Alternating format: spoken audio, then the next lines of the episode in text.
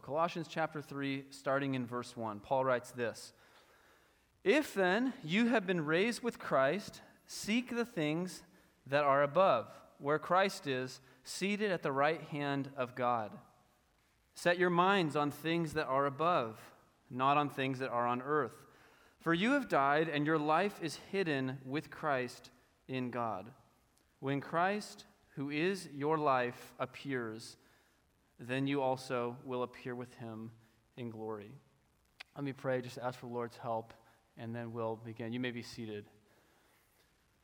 Lord, we are so thankful for the gift of your word. We're thankful that it communicates to us everything that we need to know about who you are, about who Christ is, about the salvation that we have in him, about his mercy and love and grace and goodness. And so, Lord, we need your help this morning. We need the work of your Spirit to open our eyes to see the glory of Christ.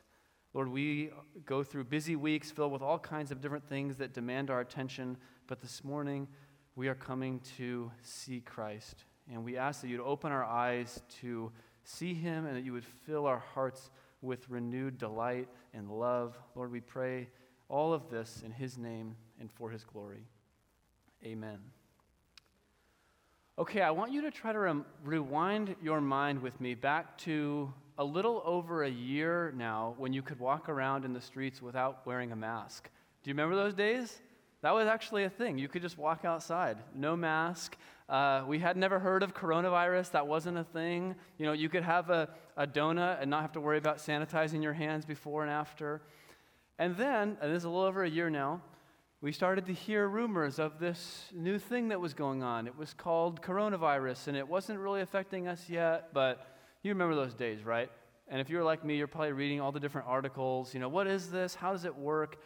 And some of the articles that you started to read might have started to list symptoms of coronavirus. Do you remember reading these articles at first? And what was one of the symptoms that stood out as being really unusual? Anybody want to mention something that they thought was strange? Yeah, loss of taste. Does anybody else remember reading that for the first time and thinking, wow, that's strange? And maybe some of you, if you're here and you've had coronavirus, you've actually experienced what it's like to be able you know, to not taste anything. You can't, you know, we, we, I mean, maybe you've seen people or known people who did the test, you know, close your eyes, is this an apple or is this an onion? And they couldn't tell, and they're, you know, chomping on an onion, had no idea. It's a very strange symptom. Well, I think uh, this morning, a lot of us are in a position, and this might sound funny, but I would call it something like we have spiritual coronavirus. And what I mean by that is that our taste isn't developed like it should be. And our taste is scrambled so that it doesn't actually align with reality. We have too much of a taste for worldly things and not enough of a taste for the things of God. Does that make you following me there? I know I feel that, and I bet that a lot of us are in the same boat. We go through uh, busy weeks filled with all the normal pressures and concerns of life. Maybe we're feeling weary, beaten down, and we have a lot of familiarity with the things of the world, but maybe we have less familiarity with the things of the Lord. And so, my goal this morning is simple, and I think it's Paul's goal for us in Colossians chapter 3. The goal is that each of us would leave here with less of an appetite for the things of the world and more of an appetite for the things of God. And as we turn to the Word, I'm praying that it would renew all of our hearts to give us more desire to be people who swim in and spend lavish time in considering who our great God is. So that's what we're after today. And if you think all that sounds, you know, impractical and distant and far off, let me just let me just run this by you. I think that many of us this morning probably are feeling some degree of spiritual frustration. And all I mean by that is this we really want to follow the Lord. We have a desire to know Him, we want to obey Him, and yet our life sometimes feels mundane, dry. We might use this language I feel distant from the Lord. I don't feel like I'm close to Him. We're trying to follow His word, but we feel like we keep falling into the same struggles with sin again and again, and we're not making progress. Maybe it's, it's a rare moment when we feel like we're actually astounded by the beauty of Jesus. Maybe you can barely remember the last time you had a moment of just sheer awe and we feel distant from the Lord. What causes that? What leads to that kind of distance from Christ? Well, there's a lot of things, obviously. Life is complicated and we're complicated people, but one thing that I think plays a big part is this that our appetites aren't properly tuned, and we are eating too much of the things of earth and then not enough of the things of God. And it's kind of like instead of feasting on, has anybody ever been to like Ruth's Chris or something, a really good steakhouse? Instead of feasting on that juicy, buttery steak that is just so good, and the moment that you see it, it's like your mouth starts to water, instead of eating that, we choose to eat 10 like, Laffy Taffies or Snickers or something that is just completely unsatisfying. And you would say, well, in real life, I'd never do that. But spiritually, we make that mistake all the time. We're caught up in trivialities and we miss the feast. And so this morning, Paul wants us to consider the way that we can push our mind towards the things of God. And, and I know that I need more of that in my life. And I bet that you do as well. And I think that it is the solution to this distance that we feel from the Lord. Maybe this frustration that all is not humming and, and in tune spiritually. So we want to, to see what Paul has to say. And before, before we get into the text in Colossians, I promise we're going to get there, but before we do, I just wanted to maybe even set the table a little bit more to get us excited about this. Have you ever walked into your own house or into a restaurant and immediately you know that something's cooking? Have you had that experience? Something's in the oven and you're just thinking, wow, I know that that is my favorite. For me, it's blueberry muffins. If someone's making blueberry muffins, I am just so in. Sit me down. I'd love a blueberry muffin right now, please. That's my thing. Well, when you smell that, immediately you're just ready to you're ready to dive in. I want to set the table a little bit before we get to Colossians because maybe you're wondering, well, what benefit comes from this life that is so, you know, fixed on the Lord? When I have this I mean, what does it even mean to set your mind on the things of God? That's so, so vague and intangible. Let me try to just mention a few things that I think the Bible says will happen when we have this kind of a life of delighting in the Lord. Number one, we will experience the greatest joy that is humanly possible. You think that's too strong a claim? I think that's exactly what the Bible says. Augustine said famously in that book, Confessions, that's his kind of autobiography of prayer. He, he wrote this Thou, O Lord, hast made us for thyself, and our heart is restless until it finds rest in thee. If you're a believer, can you nod your head to that? Amen and amen. Lord, you've made us for yourself, and our heart is like a restless, wandering, wild beast until it finally comes to rest in you. That's what he said, and I think he was right. When our souls are feasting on the beauty of God, they're doing what they were designed to do. Your car was made to run on fuel. If you put diesel car, or I'm sorry, diesel fuel in your car that's meant to run on regular gas, does that end up very well? No, my dad did that one time when he was taking his father in law's car on a date, and that didn't end up very well. So we don't want to do that. The car is made to run on a certain type of fuel, and our souls are made to see and savor how beautiful God is, aren't they? Does anything thrill our soul like that? No. And so, the first result of this kind of life where we're fixed on Christ is that we experience the greatest joy that human beings could possibly experience. This is actually what happens, by the way, in conversion. I don't know if you've thought a little about this or a lot about this, but, but when you come to Christ and move from death to life, God does something in your heart to give you totally new affections. And if you, if you, especially if you were converted later in life, you can just nod your head to that and say, Yes, I've experienced that. I know what that's like. Before, no interest in God, zero desire to know Him, worship Him. You might have known about Him, seen things that were true about Him, but those things didn't click in your mind to give you true desire to know Him. Now, as a believer, your heart's been changed so that you can actually see the beauty of God. It's almost like if you ever, as a kid, went on a field trip to an art gallery. I did that. My, my dad enjoy, enjoys going to art galleries, and maybe if you're like me, you know, you walk through and you, you enjoy it, but I know nothing about fine art. Literally nothing. And so I cannot appreciate a Picasso from a painting that my friend drew. You know, I mean, it's just, I have no gauge to appreciate that. But if an art critic went to the Getty and walked through and was, was seeing all the pictures there, they have a palette that's been developed and tuned to be able to appreciate what's there. It's, it's, it's the same way with us and the Lord. If we are believers, the Lord has now given us the framework to see and to appreciate and to behold his beauty. And so when we neglect this fixed devotion on the Lord, we are selling our birthright and trading it for something far inferior. The first thing that will happen if we have this kind of a lifestyle is that our life is filled with the greatest joy humanly possible. Here's another thought we will be freed from dependence on worldly pleasures and treasures. The world is chasing treasures, are they not? People want the next toy, the next boat, the next trip, the next job. They're dependent on worldly things to satisfy them. The person who needs worldly things to, to satisfy them is a slave of their circumstances. Christians, for us, it's, it's not so because we have immediate access to the true source of all satisfaction, which is the Lord. And if you feel like, man, I just I can't break away from always, you know, needing that next thing in life, maybe I could suggest to you that you're dining too much at the table of the world and you're not enjoying all that's there for you in the Lord. Here's a third result.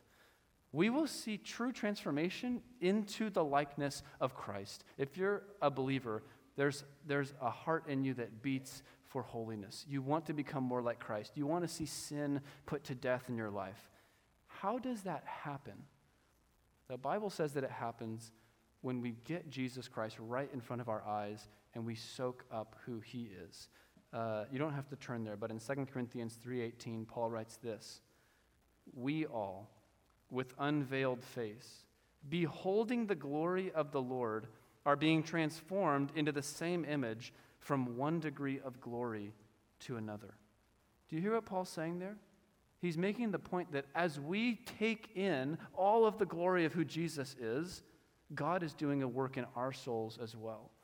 And He's moving us from one degree of glory to the next so that we're pressing on more and more and more and more to become like Christ. And here's the final result God will be most glorified in us as we testify to His surpassing worth. He will be most glorified in us. How do we bring glory to God? This is something that all of us want as believers, but how do you actually do that? If you ask someone on the street, they might say, Well, you bring glory to God by serving Him or obeying Him, singing worship, worship songs to Him, attending church. They could give a long laundry list of answers. But how is God really glorified? What does that actually look like? Let me give an illustration. Let's say that you got really sick and you're stuck at home and you're so sick that you're barely even able to crawl out of bed. And a friend, a trusted, good friend, comes over to your house to care for you. How do you show honor or pay respect to that friend who's come to care for you? I'll tell you how you don't do it. You don't do it by, at every point where they're trying to help you, butting in and saying, No, I can do that. I can do that. I can do that. Let me, you know, I, I can uh, make food for myself. I can, you know, all these different things. The way that you honor your friend is by appreciating the way that they are serving you in that moment, right? That's the way that you say, You are a good friend, and I'm appreciating all that you are to me right now. Well, how do we glorify the Lord? It's the same way. He's not most glorified in us when we are, you know, maxing out our days, constantly trying to just uh, serve Him, you know, almost to the point of running ourselves ragged. When He receives the most glory is when we are setting our gaze on Him and appreciating all of who He you have me, ransomed me, brought me into fellowship. You are totally, totally surpass this world in beauty. I hold a candle to you. Hearts are delighted in him in that way. It brings him true glory because we are testifying, both in our own hearts and then to a watching world, that our God is more valuable than anything else that this world has to offer. That's how he's glorified. So that's the scent in the air. I, that excites me. I want those things to be true of my life, and I hope it's the same for you as well. And so now let's get to Colossians because You're probably going, I thought we are getting the food. Well, we are. Here it comes Colossians chapter 3, and we'll start in verse 1. You can turn there if you haven't already. And as you're turning, let me just quickly mention the context that we find ourselves in. Paul is writing the church in Colossae, church, and Paul's writing from prison. And he wants to write to encourage this group of fledgling believers as they're trying to follow Christ in the midst of some pretty significant points of opposition. And there's chiefly two. One is there was this thing called emperor worship in this time. And anybody in the city of Colossae would have been running around, not running around, but they would have been running around saying, not Jesus, but Caesar is Lord. And it would be exactly the same phrasing that we see in our New Testaments Jesus is Lord. Well, everybody else would be saying Caesar is Lord. And so this young church needed to know that Christ himself is the true Lord, not Caesar. And that's where you get in Colossians chapter 1, starting in verse 15, this beautiful, huge Christological section where Jesus is just on full display. And many of us are familiar with that section. He is the invisible uh, image of the invisible God, the firstborn of all creation. And on and on Paul goes.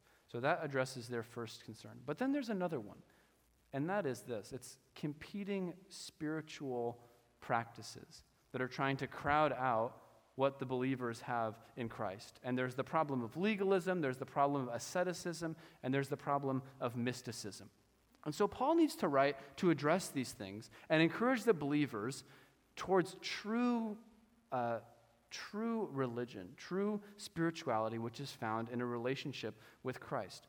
So do this. Uh, let's get a little bit of a ramp up to our passage today by rewinding to chapter 16 of verse 2. So drop back with me. You can get your finger there in your Bible to chapter uh, 2, verse 16. And we want to see just what Paul's talking about as he comes into this section in chapter 3. He, he writes this Therefore, let no one pass judgment on you in questions of food and drink, or with regard to a festival, or a new moon, or a Sabbath. These are a shadow of the things to come, but the substance belongs to Christ. Let no one disqualify you, insisting on asceticism and worship of angels, going on in detail about visions, puffed up without reason by his sensuous mind, and not holding fast to the head, from whom the whole body, nourished and knit together through its joints and ligaments, grows with the growth that is from God. If with Christ you died to the elemental spirits of the world, why, as if you were still alive in the world, do you submit to its regulations? Do not handle, do not taste, do not touch, referring to things that all perish as they are used, according to human precepts and teaching. These have indeed an appearance of wisdom in promoting self made religion and asceticism and severity to the body, but, and catch this, they are of no value in stopping the indulgence of the flesh. Do you see what Paul's saying there? You have all these parties that are clamoring for legalism and asceticism and harsh treatment of the body. And Paul says, all of those pursuits, they will benefit you zero in the end. There's nothing good that comes from them. If you look past our passage, starting in verse 5, and we won't read this, but if you started in verse 5 of chapter 3, you would see Paul start to describe not false spirituality, but the true Christian life. He talks about putting sin to death and really making spiritual progress. He talks about putting on the new man and having all of the godly attitudes and dispositions start to characterize your life. So, would you agree with me? Is it fair to say that whatever happens in verses 1 through 4 is pretty significant? That's the linchpin that all of this turns on. And so, the passage that we're looking at this morning is the bridge that leads from this unhelpful, not God honoring spiritual pursuit to true life in Christ. And what is it that Paul encourages us to? He wants us to set our minds on things above, where Christ is. So let's get into this this morning.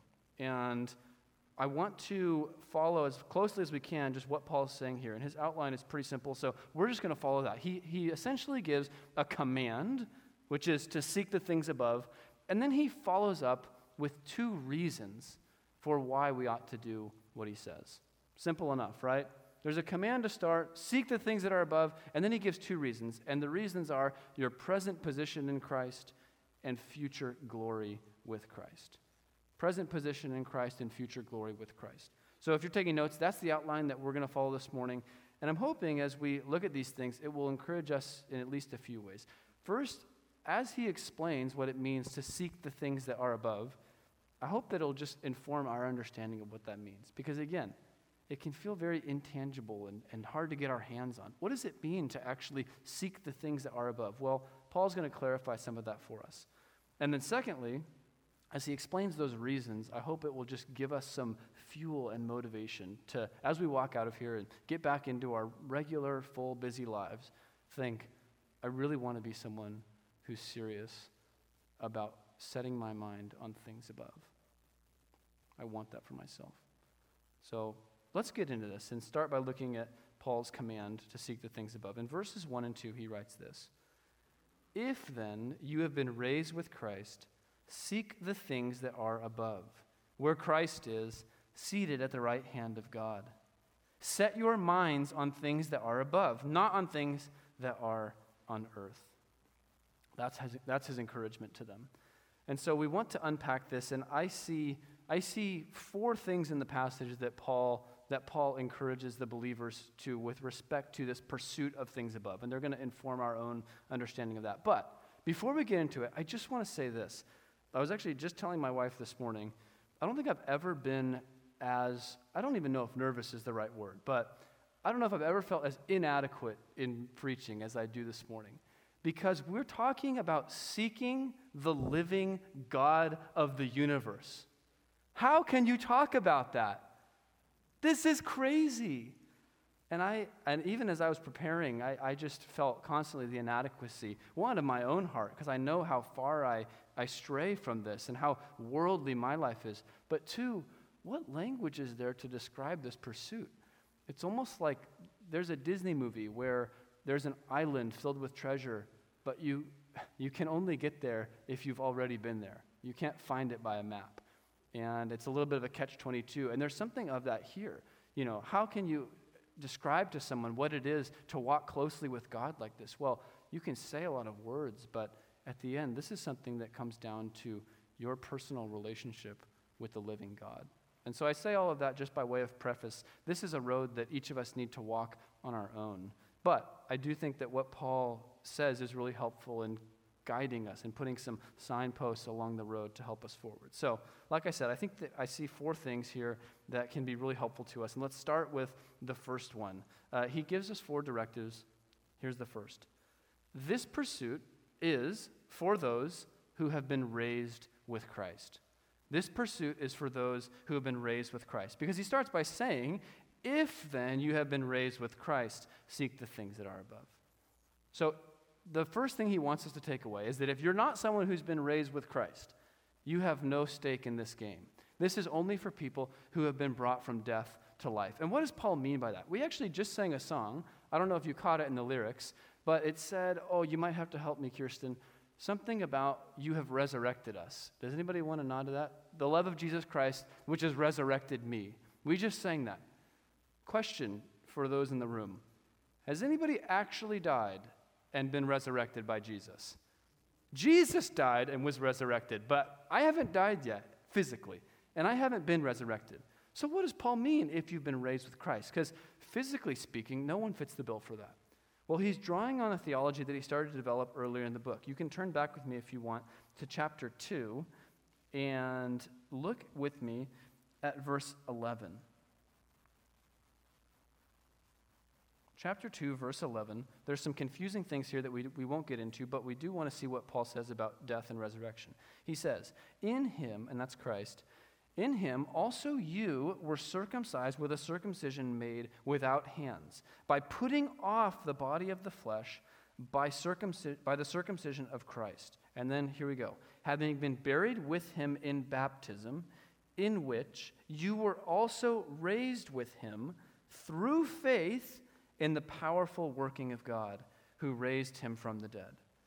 And you, who were dead in your trespasses and the uncircumcision of your flesh, Listen to this phrase God made alive together with him, having forgiven us all our trespasses, by canceling the record of debt that stood against us with its legal demands. This he set aside, nailing it to the cross.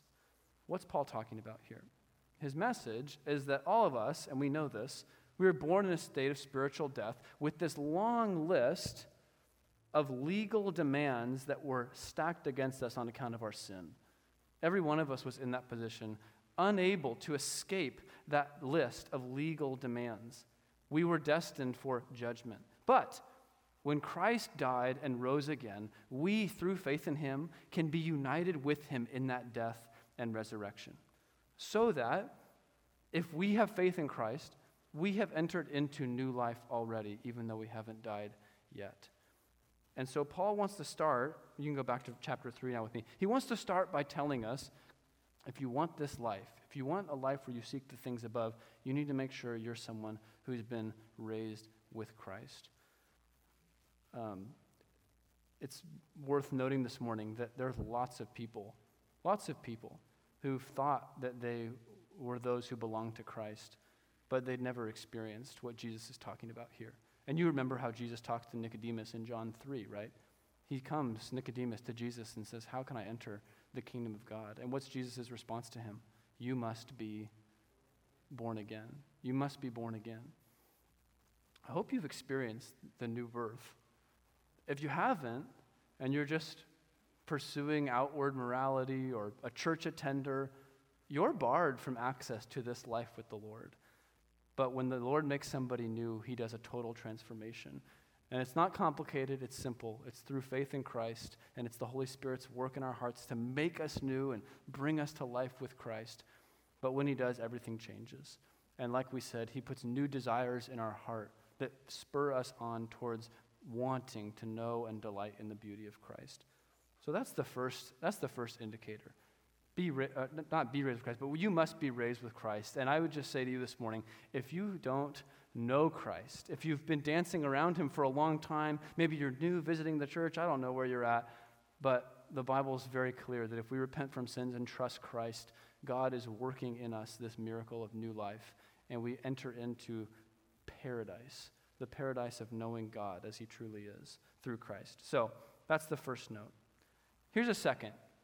He says that this seeking of things above is focused on the person of Jesus Christ. Simple enough. He writes this after that, uh, after what we've already looked at. If then you've been raised with Christ, seek the things that are above, where Christ is seated at the right hand of God.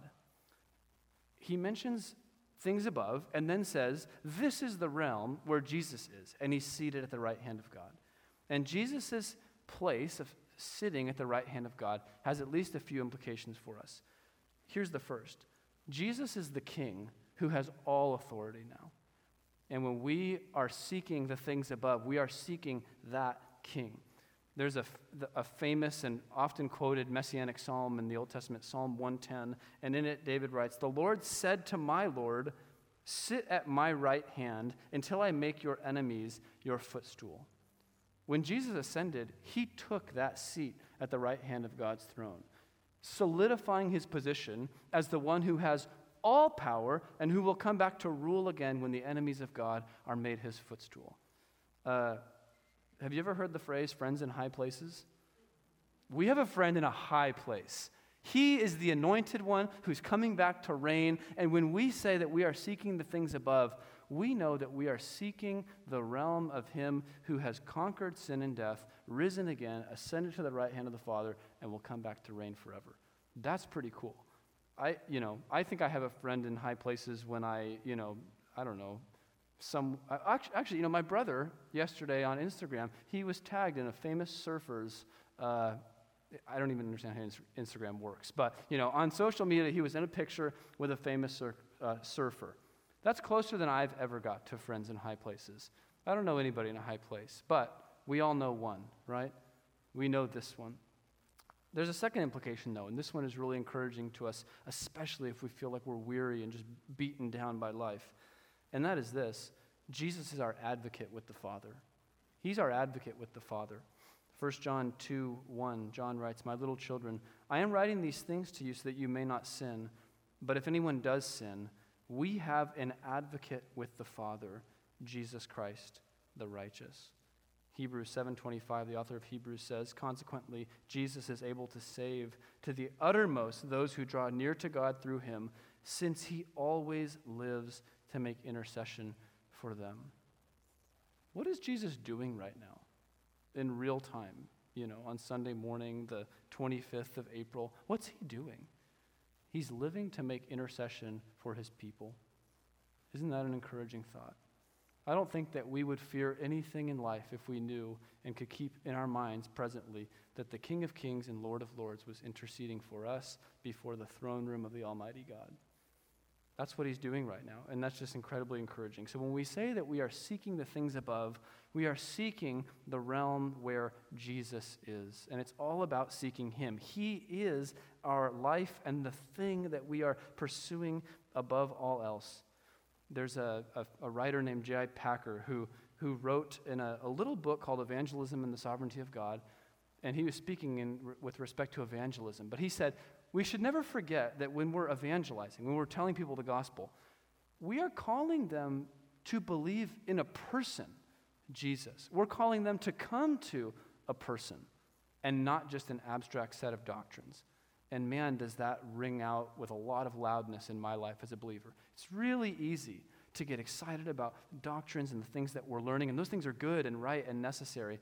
But we can't forget that Christianity, Christianity is ultimately about coming to a person, isn't it? It's about coming to Jesus personally. And we don't want to forget that. Charles Spurgeon once wrote this If you make doctrine the main thing, you are very likely to grow narrow minded. If you make your own experience the main thing, you will become gloomy and critical of others. If you make ordinances the main thing, you will be apt to grow merely formal. But you can never make too much of the living Christ Jesus. Remember that all things else are for his sake. Doctrines and ordinances are the planets, but Christ is the sun. Get to love him best of all. The true life of spiritual experience is all bound up in the pursuit of Jesus Christ. He's the beginning, the end, and it's wonderfully simplifying. It's not complicated. If I can be fixing my, my gaze on Jesus Christ and soaking in his beauty, everything else falls into place. So that's the second thing that Paul wants us to grasp out of all of this. Here's the third this pursuit of things above involves contemplative focus.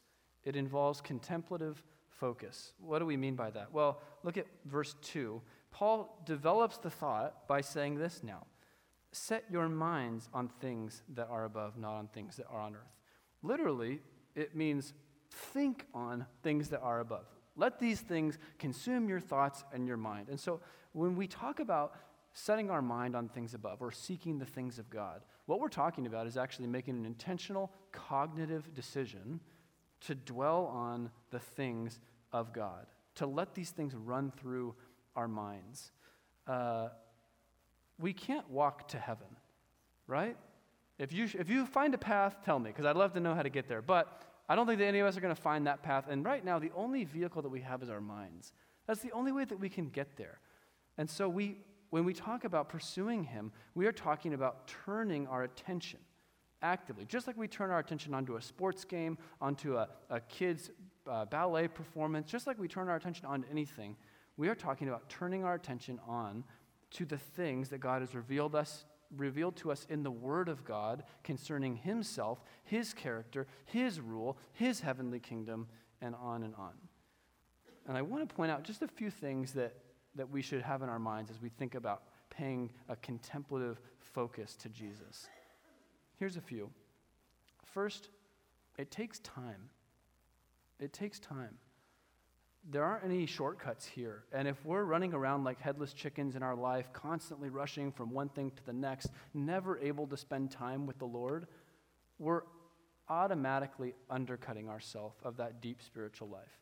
It takes time. There's, there's no way around that. And so maybe this morning, if you're feeling, yeah, I'm just not enjoying that good time with the Lord, it's time to reassess and say, how can I make sure that I'm spending the time to be paying attention to the things of God? Second, it involves prayer. This, this can't be detached and merely formal. This is a, a relationship with the living God. And as we think about paying attention to the things in the Word, oftentimes our minds should be turned towards God with thankfulness and praise. We are engaging with the real and living Christ. Third, uh, it requires some intentionality. And what do I mean by that? Well, a few things. First, not all Christian resources are created equal. Would we agree to that? Some are really helpful, others maybe aren't so helpful.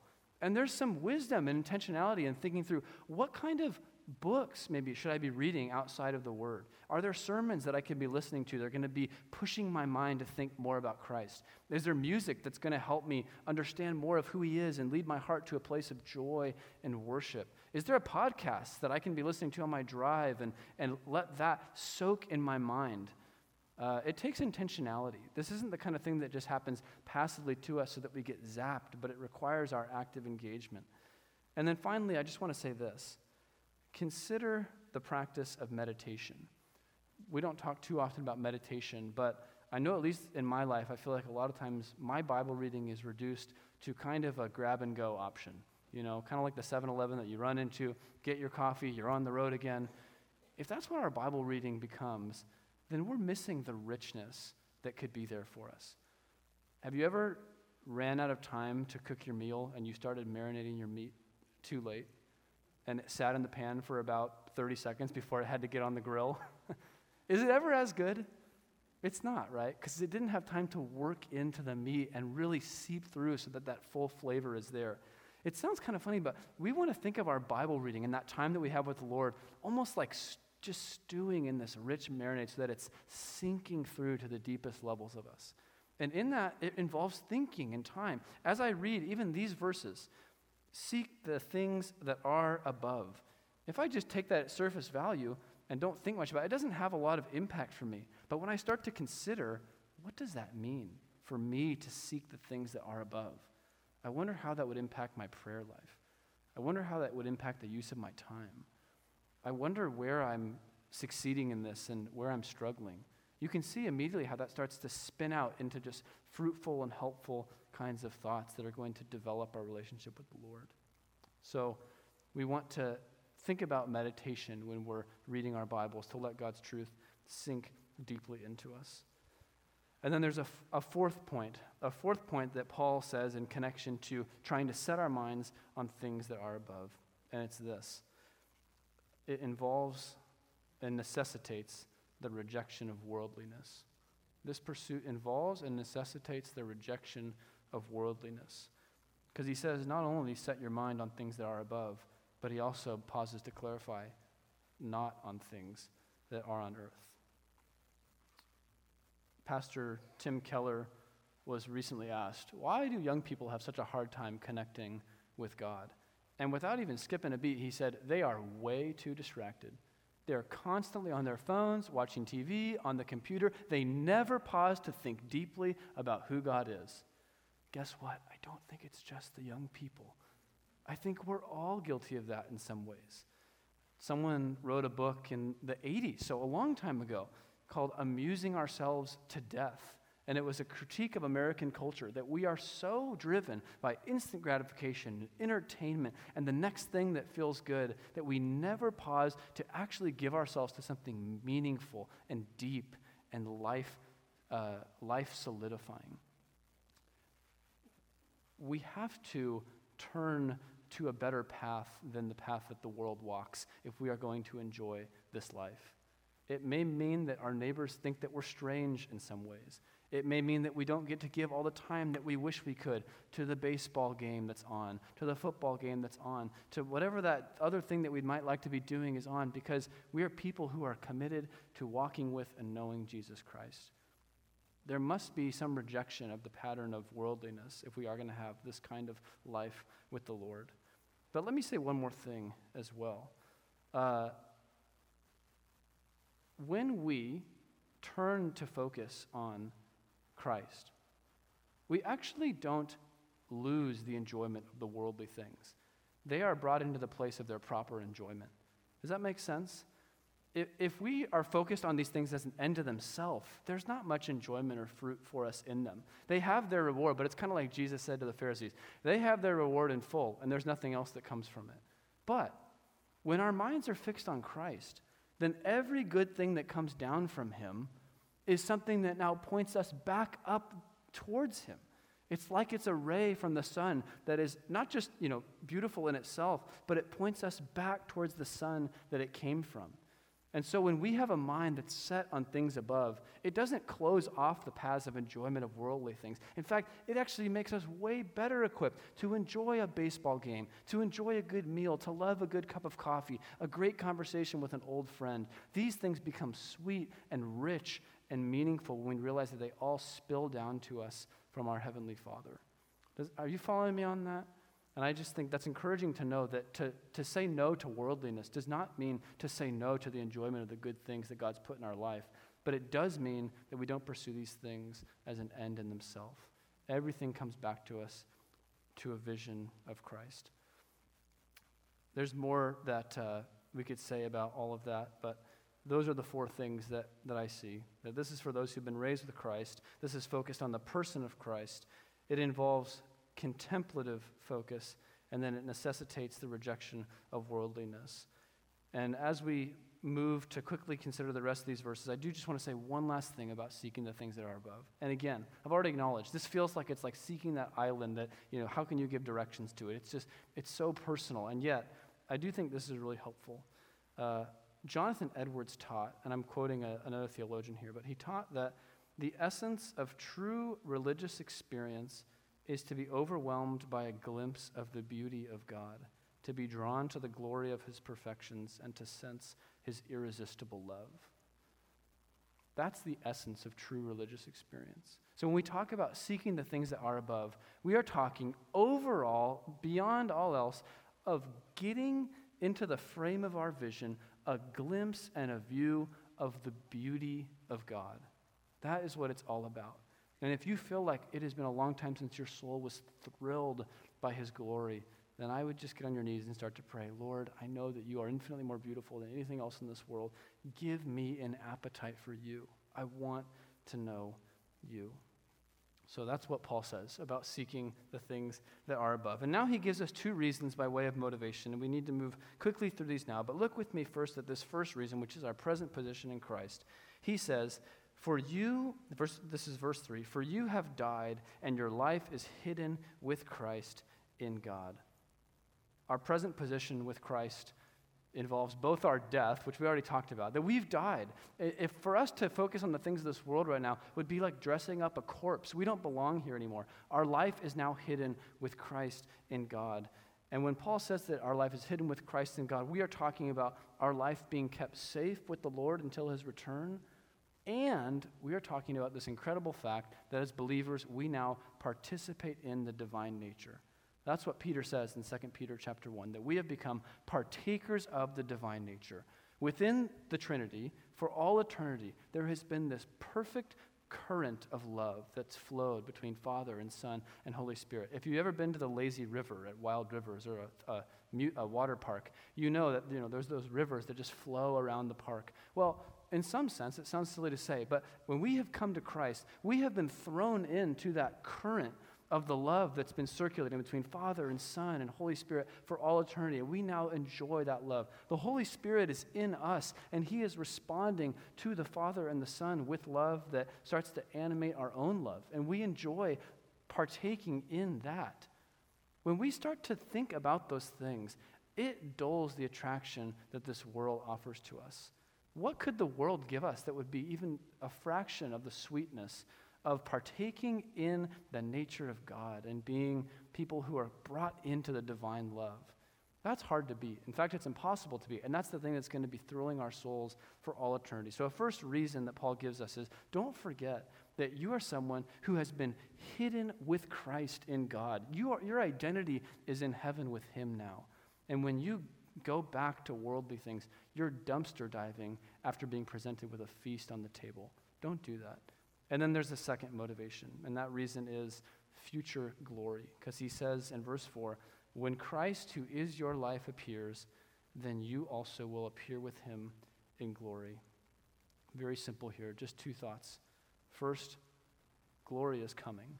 Christ will come in glory. We will appear with him in glory. And when we think about our glorious eternity, what is the thing that's so exciting about it? It is seeing the beautiful glory of God. That's what's so exciting. It's not the, you know, the streets of gold or anything like that. It's actually being with the Lord and seeing his glory.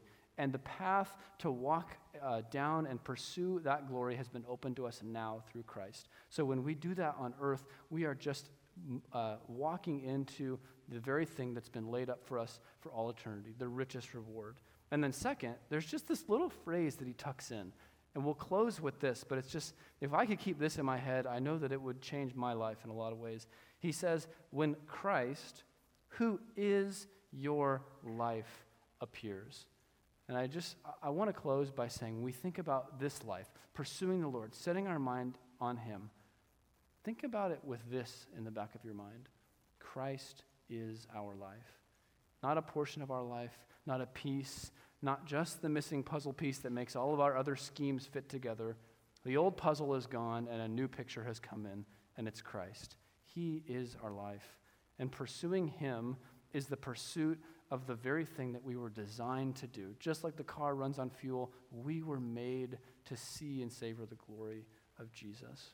And we want to set our minds on Him and leave the things of this world behind as we move further and further and further into beholding His glory. Amen.